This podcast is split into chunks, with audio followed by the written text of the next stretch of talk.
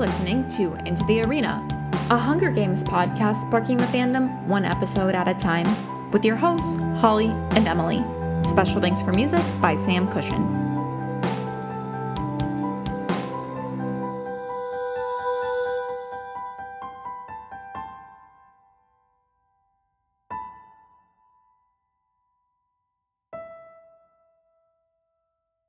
Welcome back, tributes, to episode 26 of Into the Arena. I'm Emily. And I'm Holly. And this week, in honor of last week being the ALA's Banned Books Week, we are going to be talking about The Hunger Games and how it has been a banned book in the past. So we're excited to get into that discussion. But a couple of announcements before that. We have a very, very exciting episode coming up next week, uh, or two weeks from now.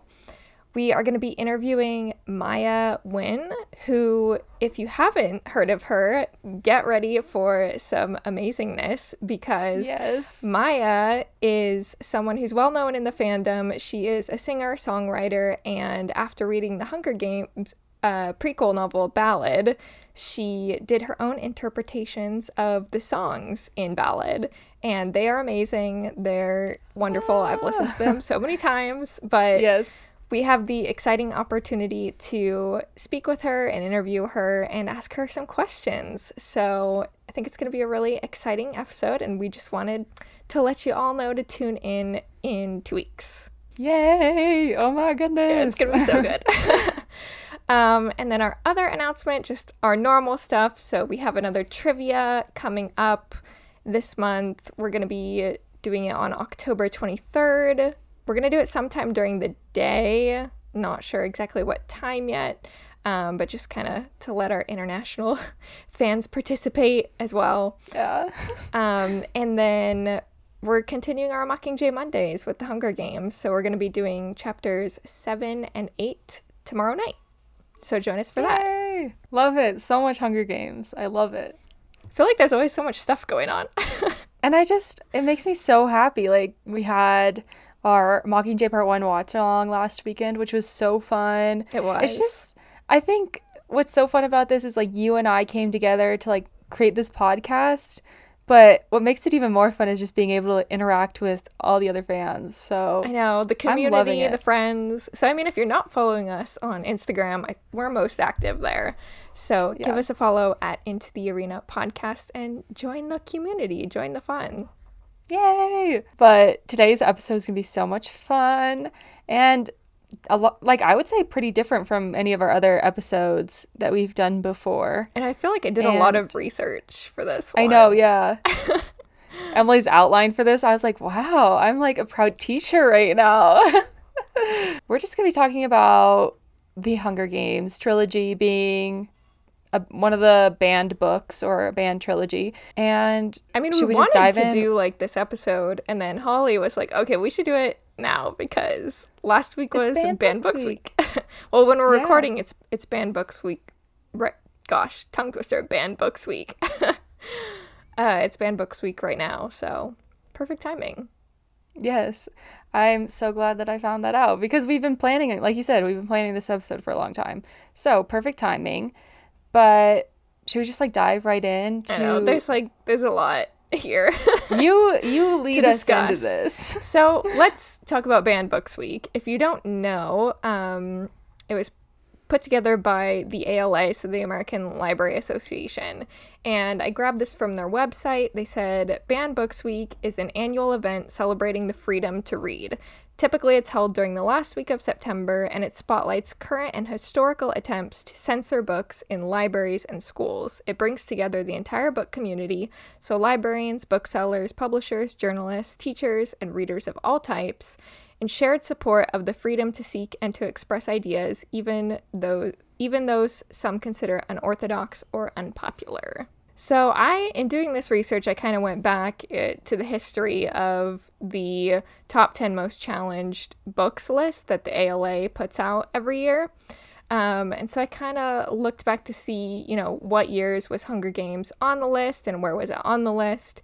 So, and I had to like put this on here too. Like the first in 2009. So, Hunger Games came out in 2008, but in 2009, Twilight was on the list. And that's the only year in all the years past that Twilight was anywhere on the list. So, we're not going to talk about Twilight, but I just had to bring it up. very surprising that Twilight was only on it once. I just think it's interesting, like, you know, Twilight tangent, of course, we gotta have it. That Twilight was number five on the list for religious viewpoint, sexually explicit content, and suited and uh, being unsuited to the age group. I'm like, when is Twilight sexually explicit?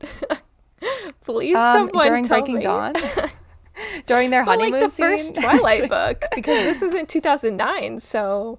Oh, I know. I, I, Breaking Dawn was out, but like, I mean, clearly it was because of the Twilight movie. There's just haters. That's literally There's what it always haters. I mean, yeah, this, this whole podcast episode is going to be about the Hunger Games haters. So, Yes, seriously. So the first year that Hunger Games was on the list, it was at number five, and it was in 2010. So that would have been two years after the book came out. So I'm assuming that this means it was challenged a lot in 2009 if the list came out in mm-hmm. 2010. So that was like a year after the book had been out. So it's gaining popularity. And the reasons were that it was sexually explicit, unsuited to the age group, and that there was violence. Um, it appeared again the next year and it moved up to number three on the list. And this time it was for the whole trilogy. So at this point, the whole series was out. And the reasons were, and this one's ridiculous. This is like the long, ridiculous list to me in 2011 that it's anti ethnic, anti family, that there's insensitivity, it's has offensive language, is occult slash satanic, and violence. the one that you would expect to be on the list. and then in 2012, I don't know why I put this. The Hunger Games isn't on the list, but Fifty Shades of Grey is. It's Which important. I don't really understand. How is Fifty Shades of Grey like on the list? Like, it's like an adult book. Yeah, I think it's all books that are. Is it just for, or was it on the young adult list that you were looking at? No, but I guess just in my mind, the ones that do get challenged are the young adult books. I, I guess I'm just wondering why. I, I kind of agree here, I guess. Like, mm-hmm. it's an adult Well, book. I mean, a young adult should not be reading Fifty Shades of Grey. Why why is it getting challenged? Because I feel like the only context it would get challenged would be as if it was in a school Like, library. class. They're think like, why "Hey, a 50, sh- 50 shades? I like check I kind of agree. Shades."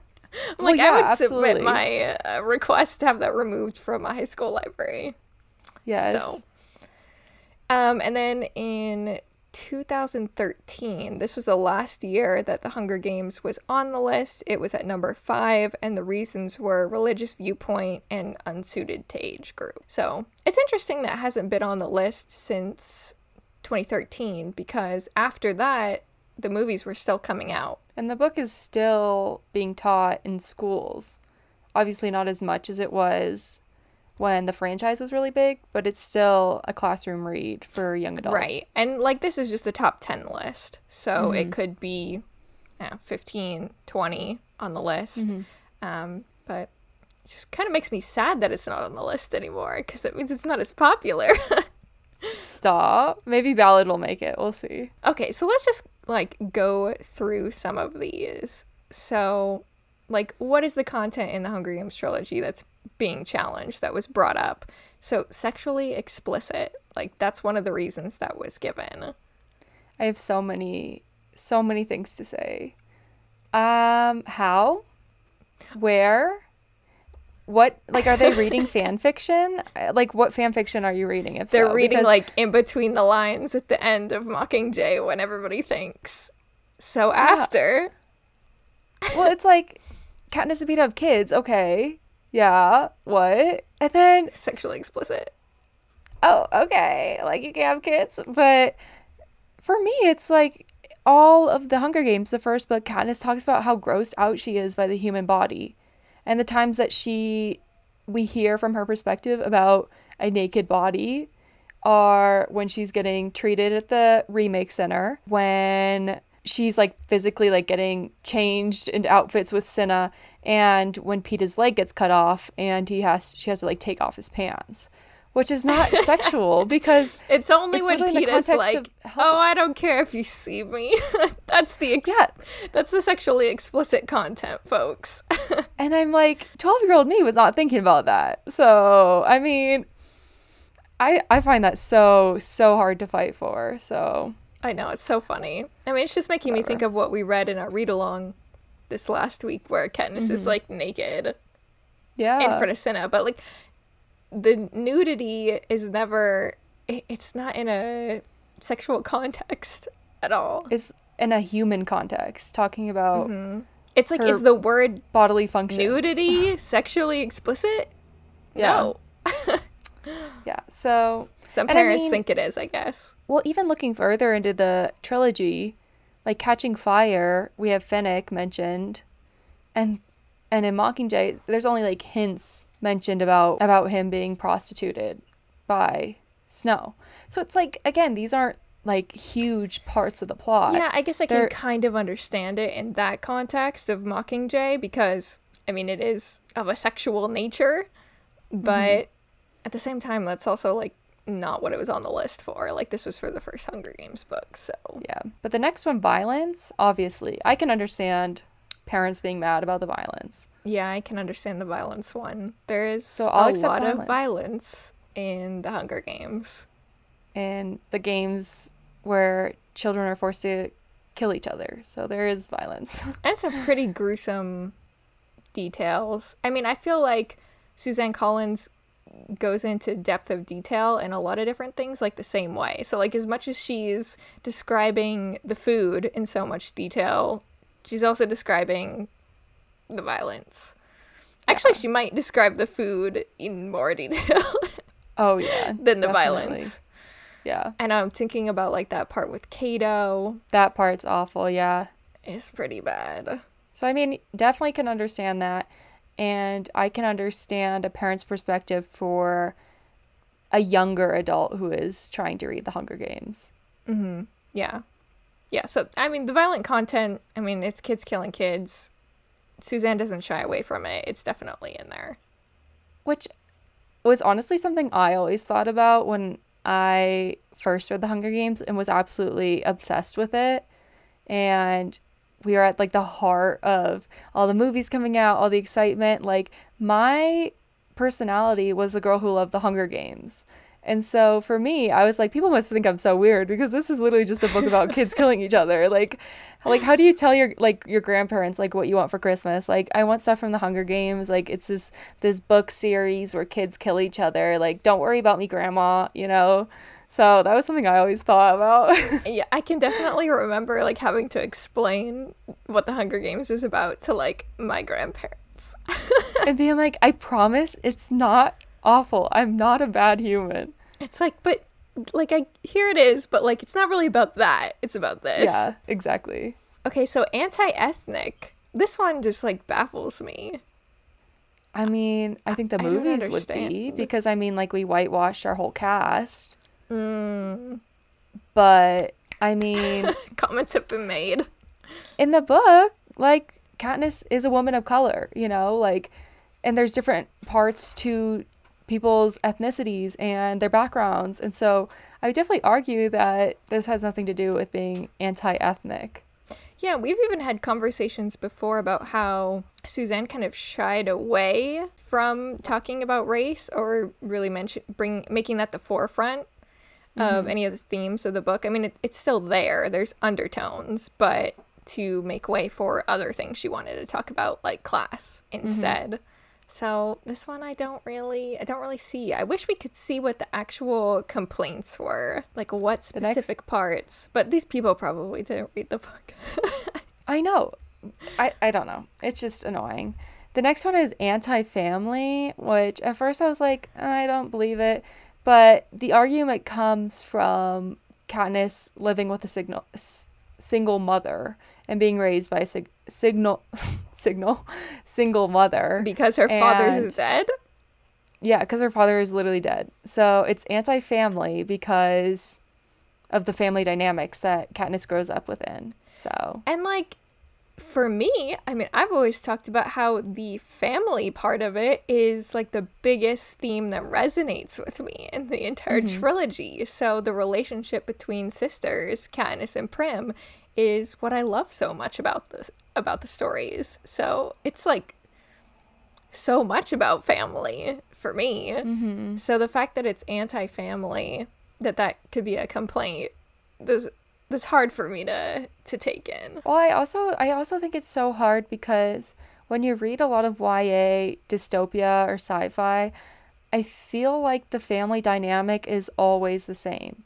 I feel hmm. like there's always a mom and dad who sacrifice themselves in the end, and there's always an older brother character to a younger sister or the main character is a male and then he has a brother. Like I don't know, that's always like the dynamic that I get. No, it's yeah. always like a nuclear family. and like a lot of times parents are not a part of the equation and that's mm-hmm. on purpose it's a plot device like that's what happens in ya because you can't have the parents there think we've talked about this before you can't have the parents there to solve the problems for the kids mm-hmm. or else how are the kids going to be the central part of the story and do whatever they're gonna do? Like it, it just doesn't make any sense. Like you have to change it from and that's not going to be everybody's situation reading the book but like it's a plot device. Authors do it on purpose. It's intentional. And then offensive language. I don't see offensive language in the Hunger Games. I think does it say if damn in the hunger games? But I think that's it. I, I don't there's no F word, no S word, no I don't think that there's anything. I think if anything there might have been one S word. i'm gonna look. Yeah no hell is in there. Quite a It few is? times. Yeah. Yeah. Okay, a lot of times. So that's that's the word. I can't remember it to be a lot of times though, so it's kind of weird. And the fact that it's not like intense, explicit profanity, like it's it's the it's hell. You know, that's not blocked on. yeah like one of these I, television I shows. he's been through hell and back yes, well, like it's not even used to. it's a fact he's been through crap and back yeah, like what are we supposed to say? Okay, but I mean, I, I guess it's that's a true statement that there is offensive language. There are bad words in the Hunger Games. Yes. The one that I am most confused about and I want to learn more are is how The Hunger Games is a satanic book. I I think it's just like the principle of children killing children, and but I don't understand in the context how it's like yes, it's an awful thing, like comes from an a evil place, but it's a story about being against that. So yeah, it's just more evil than uh, the occult. I mean, isn't that like witchcraft? Is it? I don't know. I think so. Or, you know, in that vein. like, what? Kind of like, witch. It'd be like dark magic. Is Dr. Gaul. Now, Dr. Gaul uses science. Excuse me. um, but she's I believe that she's a witch. So get you ready for Halloween. And then the religious viewpoint. I think this is the one I get the least out of Yeah. all of them because religion is religion- never mentioned. I think that's what it is. I think the fact That there is that- no religion. yeah that upsets usually i mean i'm making like an assumption but usually it is a religious family who would say like it's going against a religious viewpoint because there is no this mention book of it This book lacks any religion or morals. So yes okay complaining because it's missing something. It's like, okay, well, go Yeah. find the book that has whatever you're looking for. yes exactly What? it's not like it goes against like the book never says anything against a particular religion or belief at all just by not having it and having like an absence of religion it's a crime and we should ban the book And then the last one, unsuited to age group. I mean, I guess this was just filed if, like, let's say it was in elementary school and they thought it shouldn't, you know, it should only be in middle school above or something like that, or middle school sense. and you know, should only be in high school or something like that. So Mhm. just inappropriate to the age, yeah. which we can talk Makes about. sense. Yeah.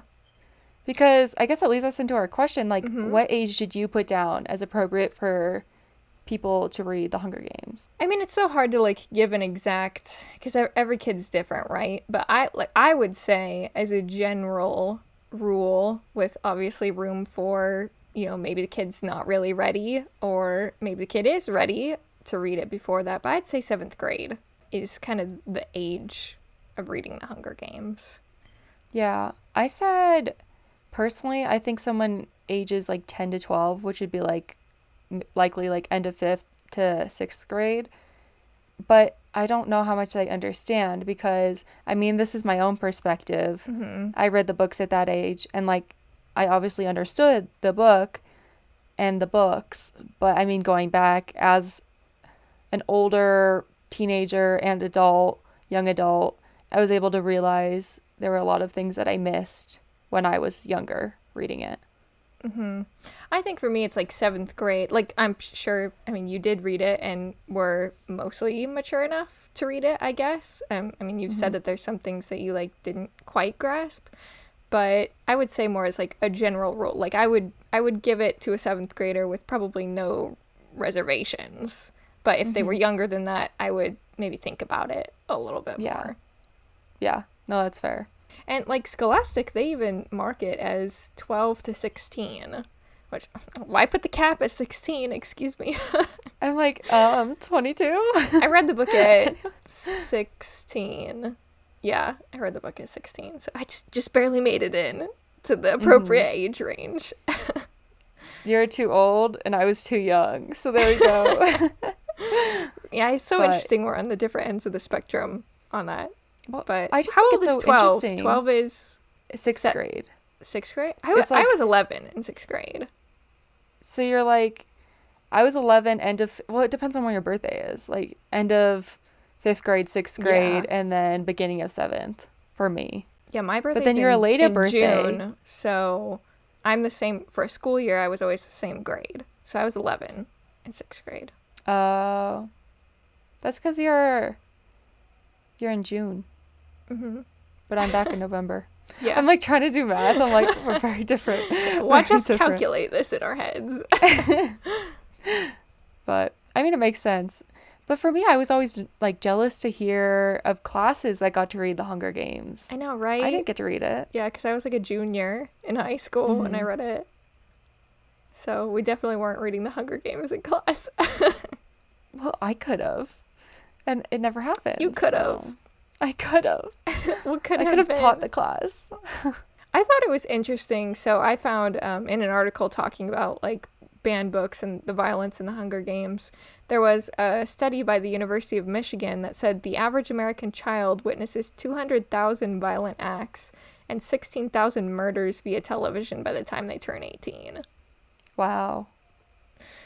I wonder when that like starts. I mean, that same article was Mhm. saying that uh, I mean, there's cartoon violence, so a lot of that could be in like cartoons where it's just like silly deaths, which you know, Silly. you know, where it's like, ah, is it like not real or re- like you know, yeah. No, I totally is it you. a, there's a permanency to it and like how graphic is it and everything, but hmm it just seems like like at a certain point you can't really shield your child from No. these things. So I'm like, isn't it better to have them experience these things in a way that might be constructive to them or or have them think about these things in a new way than just like what they might see on TV, which could be just senseless. And then I also, it also said that children under the age of eight cannot differentiate between fantasy and reality in general, which I thought was really interesting. So I'm like, okay, well, definitely eight and below, like you wouldn't want to give them the Hunger Games because they wouldn't be able to comprehend, you know, what's what's reality and what's, and I could totally understand that being way too much for a kid. Mhm. yeah. So it's interesting And- that like 9, 10, 11 is like the like gray area Mm-hmm. That's what I was about to say. Like for me, it's just interesting that like they you can. I feel like people can always make these generalizations, obviously, but like you said, it comes down to each individual, and so then it's hard. Like you said, you would feel comfortable giving this book to a seventh grade class, but if it was a sixth grade class, it's like you have to think about it. And so again, we're just always making general assumptions about what kids should be reading. Maybe somebody is ready to read it in the fourth grade versus maybe someone's not ready to read it until they're junior in high school. So it really just depends on the person too, which I find so interesting about parents who will report books or challenge a book in a class because that's one kid versus unless a bunch of parents are saying this is not for my child to be reading. Mm-hmm. Let's jump into some of Yes. the actual cases. Mm-hmm. So our first one, we probably share these links in like the episode description, um, Mhm. so you guys can look at them too. Although you probably heard some of them, because at least one of these I feel like was pretty well known case like in the fandom. I remember reading Yeah. about it a while back. Um, okay, but this first article, schools debate educational value of the Hunger Games. Mm-hmm. So, this is from the Seattle Times, and it was really interesting. There was one quote that I pulled from it because the gist that I took from the article was it really depends on the context in which you teach this book in, which mm-hmm. is true because, I mean, if you're just putting this book out there and saying it's so it's so great like let's just talk about all the all the deaths and all the violence like let's talk about the tributes let's talk about that you're not talking about the themes and the good versus bad the you know everything underneath it. But there was one quote that I just like picked out and it says Jessica Burns of the Soundview School a private K through 12 in Lynnwood said the method of p- selecting participants in the games is used to illustrate statistics lessons I never thought of the Hunger Games in a statistics Yeah.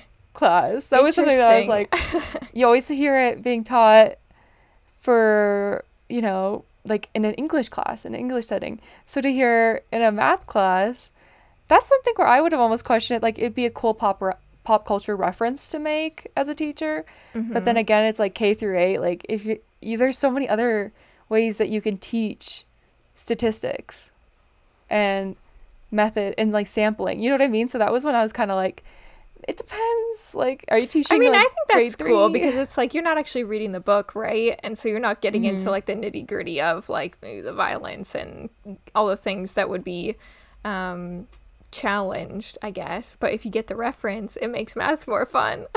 yeah, it does make math more fun. But I'm like K through eight. So let's think. Was she teaching sixth through eighth grade? Kindergartners. Have you guys seen the trailer for the Hunger Games movie? one tribute plus one tribute equals two tribute. Tribute. I love that. As a data analyst, I'm like, yeah. I wish I used Hunger Games to learn statistics. Sounds great. Sign me up.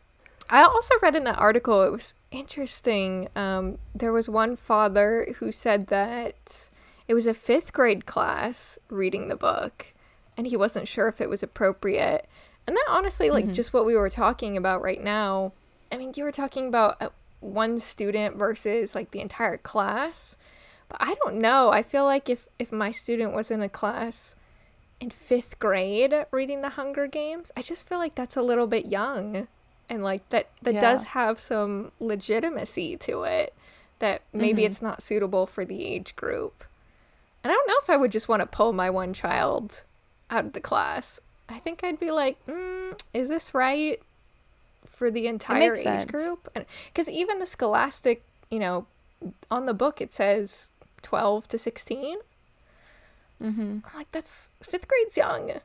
Well, I also thought an interesting part of this article was classes that were planning to take the kids in the class to see the movie. Mm. Because I feel like it's one thing to watch the movie versus to read the book. Because in the book, you can pick up on so many themes and ideas and thoughts and messages that Suzanne wants you to get. But in the in the movie, it's it's gonna be more glamorized and the killing is gonna be more I mean, Hollywood. And so I don't it's gonna I don't know. There's just Mm. a wasn't that a different sixth lesson grade to class learn. too? Yeah, to take them on a field trip to go see the Hunger Games. Yeah, see, and I'm like, I'm worried about the book, fifth grade. So Mhm. upping it to the movie just in sixth grade. I mean, the movie's PG 13.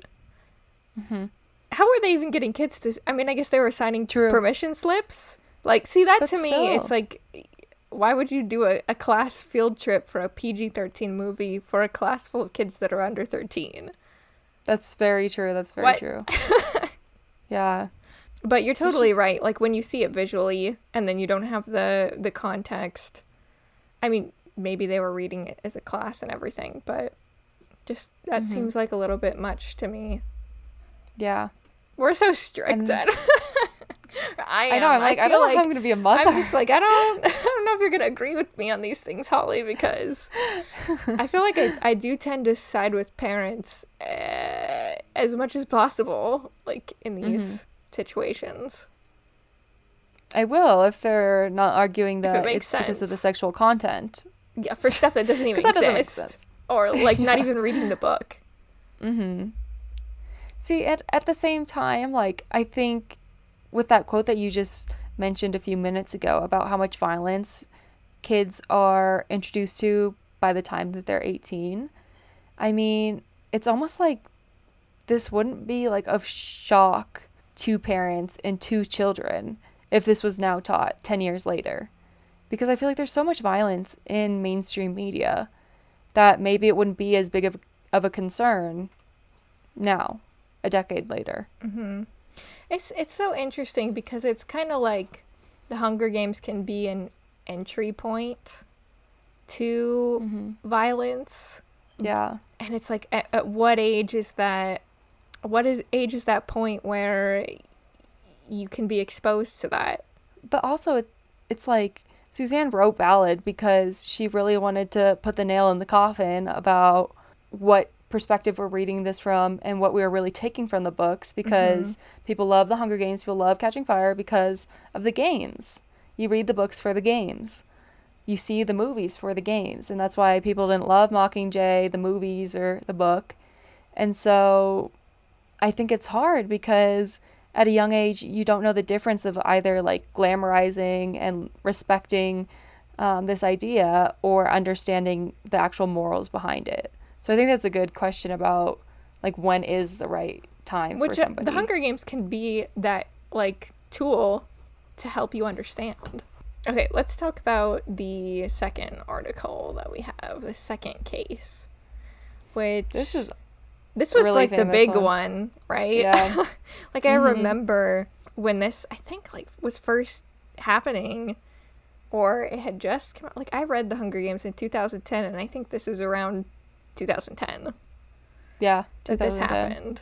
So it was in New Hampshire, and it was apparent that she had a daughter in class. I can't remember how how old was she? It was in middle school. I know that was at seventh grade. Her 11 year old. Oh, 11 year old. Okay, so like sixth grade middle school, Mm-hmm. which I was six, ele- 11 in sixth grade. Yeah. Um, and her 11 year old had nightmares, apparently, from reading The Hunger Games, which it was a, a book that they were reading as a class. Which, It sounds like a personal problem. yeah, I know. We, we just talked about so too that mean. like 11, 11 is definitely like on the cusp Mm-hmm. of like being able to handle the Hunger Games or not, I think. Um, but I did like highlight this one quote, which I thought was really good. This challenge, which comes on the heel of the American Library Association's Banned Book Week, is a cautionary tale other parents should note. When a parent objects to a book being taught, a lot of school districts say a parent can take a child out. And a lot of parents have an objection to that because they say their child is being singled out, but you've already singled your child out by taking them out. And no parent has a right to select the curriculum, which I'm like, mm-hmm. yeah, like I feel that. I mean, being singled out, like they don't want their child to be singled out about like being different and not being allowed to be included in whatever it is, but it's like as the parent, you're the one singling them out by taking them out of whatever it is. And mm-hmm. I mean, and I just kind of feel that because like I definitely had that happen to me in elementary school with the Harry Potter books. My parents didn't want us reading them. Yeah. Um, I remember being like m- even much younger, like second grade, and being like singled out and like having to go to the library and sit alone by myself while the class, you know, read aloud Harry Potter. I think one of one of the parents had come in or something to like do a reading for like the day or something. But Mm-hmm. I mean, I, I eventually read Harry Potter. Like, it's fine. and Yeah. I definitely like side with my parents on that decision because, you know, it's it's the parents' responsibility to decide how their child is raised and like what media they're exposed to or not exposed to as a child. So Mm-hmm. I'm totally cool with that, and that's what happened. So I, it's like in this case, you, you were saying earlier, one student versus the whole class. One parent doesn't get to decide that for other parents. Mm-hmm. They don't get to decide what other kids are are exposed to or not, just for their child themselves. So if the student was having nightmares, then you know they're removed from that situation, and that really should be the end of it. And yeah, and there shouldn't be any negative connotation around that decision or that child or that parent. Because I, I think it's interesting that you have that perspective because my parents were like the opposite. So they kind of just trusted the school and saying like now's the time to read this. Now now's the time to read this. And so i mean i would see kids whose parents didn't agree with the different ratings have them go out and go to the library or go um, silently read. And i i mean it like you say i totally respect that it's up to the parents and it's up to the individual family. And it shouldn't be that big of a deal. If you don't want your kids to read it then just tell the teacher. No big deal. Because i didn't look at the kids any differently. I don't know. I don't think you looked at anyone any differently. Like you said you got to read the books at one point so People might have all- looked at me differently. I don't know. i didn't i was just like There's "Okay, that sad fun." girl not getting to experience Harry Potter. But then you did, and now you But now then I you're a Harry Potter yeah. fan. You know, so it's like I think as long as it comes down to there being a justification and a good justification as to why this book is being used in a classroom, then by all means like teach it because if not if you're just saying, "Oh, this is a really badass book and there's a bunch of kids that get into this arena and they like kill each other." It's so it's so graphic, And- it's so and what horrible. gets me is like that's basically this case, right? Of Yeah. this lady with her daughter. I mean, okay, Mm-hmm. like the daughter had a bad experience, like that's totally valid. Had nightmares. Don't read the Hunger Games anymore. But Mm-hmm. she was basically saying that the main character well first of all this is false information the main character is the only one of 24 children that survives in the book clearly didn't read the No. book She's like, she read the synopsis online. She's like, what is this? I, that's what I imagine these the children these are being parents doing. killed for entertainment pitted one against one another in a game and was questioning what this book teaches as far as like honor ethics and morals she said that there's no lesson in this book except if you're a teenager and kill 23 other teenagers you win the game and your family wins I know. I was like, okay. There's definitely angry parents out there like that. Um, and she says she hasn't read she said at the time that she had read the book see, if I if I were a parent and like someday down the line, maybe I'll be a parent. When I read, when my children will be reading a book, I just fully expect like understand. I mean, maybe that's just because I like to read, but when my kids will be reading a book in the future, chances are I will ha- be reading it with them. Like I want to know what they're reading. No, I think that's completely valid. I feel like, and that's kind of a question that I had written for us to discuss like, whose responsibility is it that a child is engaging with age appropriate content? And it's the parents' responsibility, in, Yeah. in my view.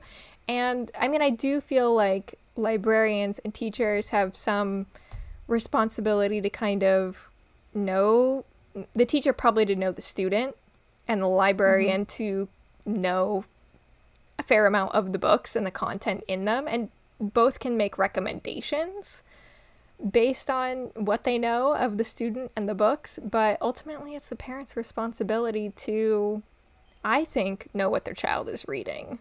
Yeah. Snaps for that. Amen. I'm just like, it seems so hard to be a parent and like make these decisions and figure this stuff out.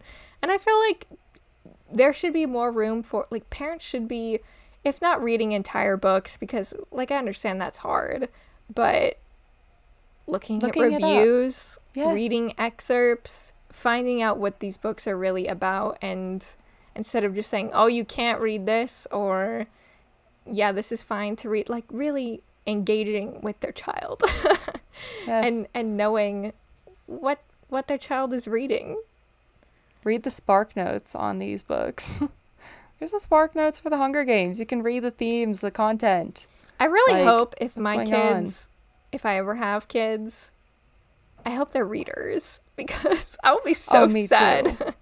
I'm if like, they're you not. better be collecting like, all this my is the books. main way that I would engage like yes. with my children and connect with them. So you just gotta like you I'm- gotta start reading yeah. to them early.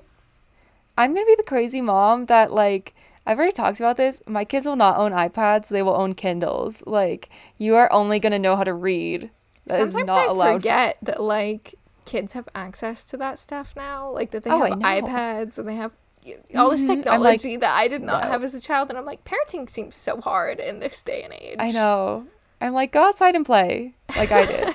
I used to play like Scooby Doo outside. I used to play H2O mermaids outside, like Me going outside Kids should be and playing fake Hunger, Hunger Games. Games. yes, same. Me eating grass. um, but should should we just jump to the question about should ba- books ever be banned? Yeah. What do you think, Holly? Should books ever I- be banned? I said no, no, no, no, no, no, no, no, no, no. They should include warnings and descriptions and perhaps age guidances, but you should never ban a book. Okay, can we talk about that? Because in college, I wrote a whole research paper on why books should have ratings when they don't. Because as someone who is a reader, like, there was even, I mean, I self moderated, like, what I wanted to read. Mm-hmm. Because I was like, okay, well, I don't really want to read, like, this level of gore or, like, you know, anything graphic mm-hmm. personally, but I found it so hard, especially I guess when I was younger, there was no like it wasn't as much internet. Mm-hmm. So it was very hard to figure out what was in a book before I actually read it. And I was like I really wish there was some sort of rating system or at the very least actually more what I would have liked rather than a rating system because I feel like that could get weird would be some sort of description of like what's in the book. Can I just talk about how I feel like that's been solved with TikTok?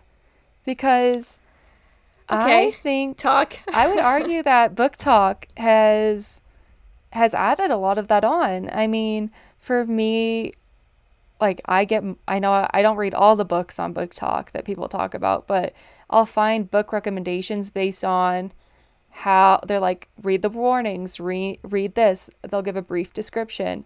They'll rate it like on spiciness or on like violence. And so for me, I think that that's been really helpful for me is as going from young adult reader to adult reader, like gauging what kinds of books I want to read and having people who are actively reading different types of books, similar books to me, giving me that description. So that's what I love about BookTok. I love BookTok. Interesting. Yeah, I didn't really think about it for, but but also like for a parent to be able yeah, to like for me, see I'm like, I wanna know like for myself. How yeah, spicy fine. is this romance going to be? You know, how many red peppers are we know. giving it? Yeah. so for me, that's just been a fun thing, like being a part of like a reading and like a book community, seeing that. Because I mean, at the library, they'll have like, or bookstores, they'll have like recommendations and like the the whole section with like what the um, booksellers or librarians are recommending in a brief description and who's it for. But that's only on a select amount of books. I mean, I've been introduced to so many books outside the mainstream t- BookTok books from BookTok. So But that's the thing. Then like, are is that information going to be available for books that are not as popular? So I still Yeah. think it would be nice for books to have some sort of, you know, I mean, you know how when there's like the rating on a movie and then it describes why.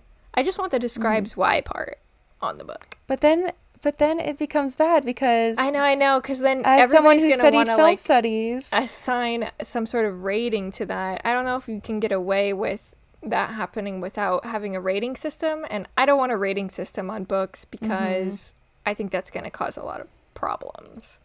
it, it goes back to like 1940s Hollywood, like putting all these different movies, like pretty much blackmailing and or blackballing all these movies, all these actors based on like what one group of a specific religious group, specific like class, race group would put a rating on a certain movie. Yeah, it So- would just end up resulting in restricted books, and I do not Yes. want that. But yeah, so what do you say about you just you say that books should not be banned, but they should include descriptions I don't. or I was kind of thinking, yeah, th- that would be like my dream, which I feel like is Mm-hmm. not ever going to be reality. I would like to know the contents of books before before I read them, and just have that in a really easily accessible format. But Mm-hmm. I don't know. I was kind of thinking about like the age thing with Hunger Games, and, and I, I guess it's it's not so much being banned as like the elementary school example. A, a librarian would be responsible for what books are purchased for the library, right? Mm-hmm. So it's I, I kind of feel like maybe at the elementary school level, the Hunger Games should not be in the elementary school library. Mhm. You- And, and then again, kids can go to their public library. Yeah, I mean they can get it, you know, them, you through know. other means because I mean, especially because then much younger kids would be there to access it. Like you know, a second grader could check out Mm-hmm. the Hunger Games theoretically, and I really don't think that's ever a good idea. I Yeah, mean, if the parent lets them, whatever. But Yeah. Yeah, so banned, Definitely. not really, but I definitely think there are situations where like certain books should not be in certain schools. I guess like one quote that I uh, found that I kind of wanted to read as sort of a closing statement. Uh, this was an article from the Literature for Adolescents journal, and the article was called Gore in Young Adult Fiction. it was a very interesting article about how, like, gore serves a purpose in young adult literature. And there are several books that I absolutely love that have quite a bit of gore in them. Um, but so it definitely has its place. But there was just this quote by the author Robin Kirk that said, kind of in conclusion, a lot of young people read because they're looking for books with stories and characters they feel a connection to. And the sad truth is that many of us have had some really bad things happen in our lives. Sometimes the trauma of those negative experiences diminishes over time, but you still never get over it. For a lot of us, there is really no happily ever after. That's just how life is. When the only thing readers get are books with happy endings, in which all problems are perfectly solved, with plenty of rising above and triumph for the protagonists, it has a consequence of making some kids feel that there must be something wrong with them, that they're to blame for not having everything work out beautifully in their lives. There's something profound and also contradictory about young adults. Adults tend to romanticize those years and forget about how deeply challenging they are for anyone actually living them. At the same time, children experience the metaphorical and too often actual horrors of growing up without any perspective, thus making events like bullying or crimes otherworldly, out of control, and literally life threatening. Wow. And I just feel like that was a really good quote about Yeah, that's like an amazing. why we need bullying, crime, violence, these like, awful things in young adult books. And I feel like that quote especially even speaks to like Mockingjay and how the book mm-hmm. ends and Katniss is not in this happily ever after state mm-hmm. like maybe some people might have liked. It's just very it's just very real. And I think having something like the Hunger Games with these life or death stakes, you know, when you're young, a lot of things feel life or death, even if they're mm-hmm. not. And so I think that helps kids connect and relate to these characters. And as long as, you know, a, a child is old enough to think through these things more critically and maybe even like discuss with a parent mm-hmm. or an adult or discuss in the classroom about the themes in the book. And that it's not all just gratuitous violence that it means something that I, I feel like it's important. Yeah, I totally agree. I think that's an amazing point about young adults and but about um, young adults creating all these events in their lives as being the end of the world or a life and death situation. So I think that's so accurate. and the point about adults romanticizing their younger years too like I, I feel like adults tend to forget what kids can handle and what it is like to be a kid Yeah. Well, I'm so glad that we did this episode because yeah this is good I i, feel like we got yeah, we we got to talk about kind of the darker side of the Hunger Games and the effect that it's had on um, readers, young readers, families, parents, teachers. And I'm interested to know anyone Mm-hmm. watching or listening if you read the Hunger Games in a classroom setting. Like I'm really interested if you did that. I feel like we what should do a age you read the poll. books. Yeah. on instagram or something about if you read the books in the classroom or not and like kind of what age you read them at like 10 Mm-hmm. 11 12 or older 16. me but yeah because and i also want to hear what people have to say i mean if Mm-hmm. you're a parent i'd love to hear your thoughts because obviously emily and i aren't parents and we don't have that perspective but again i think that this has a lot of valuable learning lessons for all of us And I feel like I had some strong opinions in this episode. Oh, yeah. So if you disagree with me, like Emily, you're crazy. then attack emily not kidding i will protect emily with my life um but yeah until next time i mean check us out on Walking mockingjay monday tomorrow for chapter 7 and 8 of the hunger games and come visit us two weeks from now for an amazing awesome so cool episode now get Maya excited Wynn. for Maya. yay and we'll see you soon See ya.